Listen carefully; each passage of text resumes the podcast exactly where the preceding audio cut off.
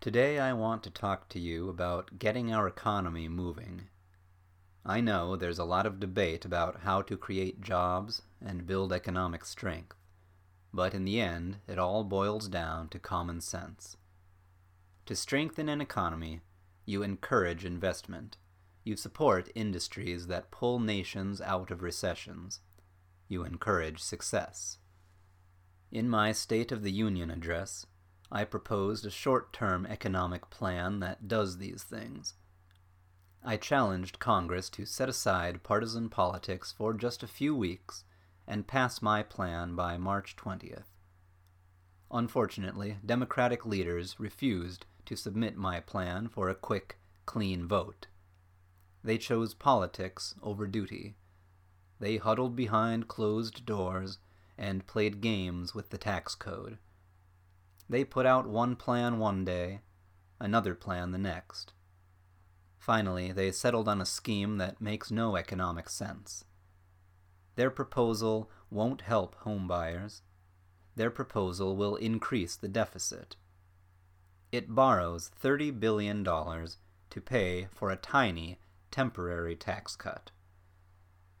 For each person in the average family of four, it hands out about a quarter a day, but only for two years. This turns out to be a very costly quarter. After the temporary cut expires, Americans would shoulder the burden of a huge, permanent tax increase.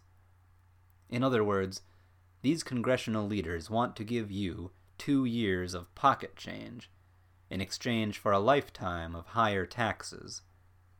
And that is a very bad deal for us and for our children who must pay the bill. And now, my plan. My plan will create jobs. The real estate incentives alone will generate 415,000 new jobs this year. My plan offers the hope of home ownership to first time homebuyers. Some people have begun buying homes already, expecting Congress to pass a plan that encourages real estate investment. My plan. Congress shouldn't let those people down. My plan will not increase the deficit. It makes some tough choices on federal spending because I refuse to mortgage our children's future for short term political gain. My plan will not raise taxes.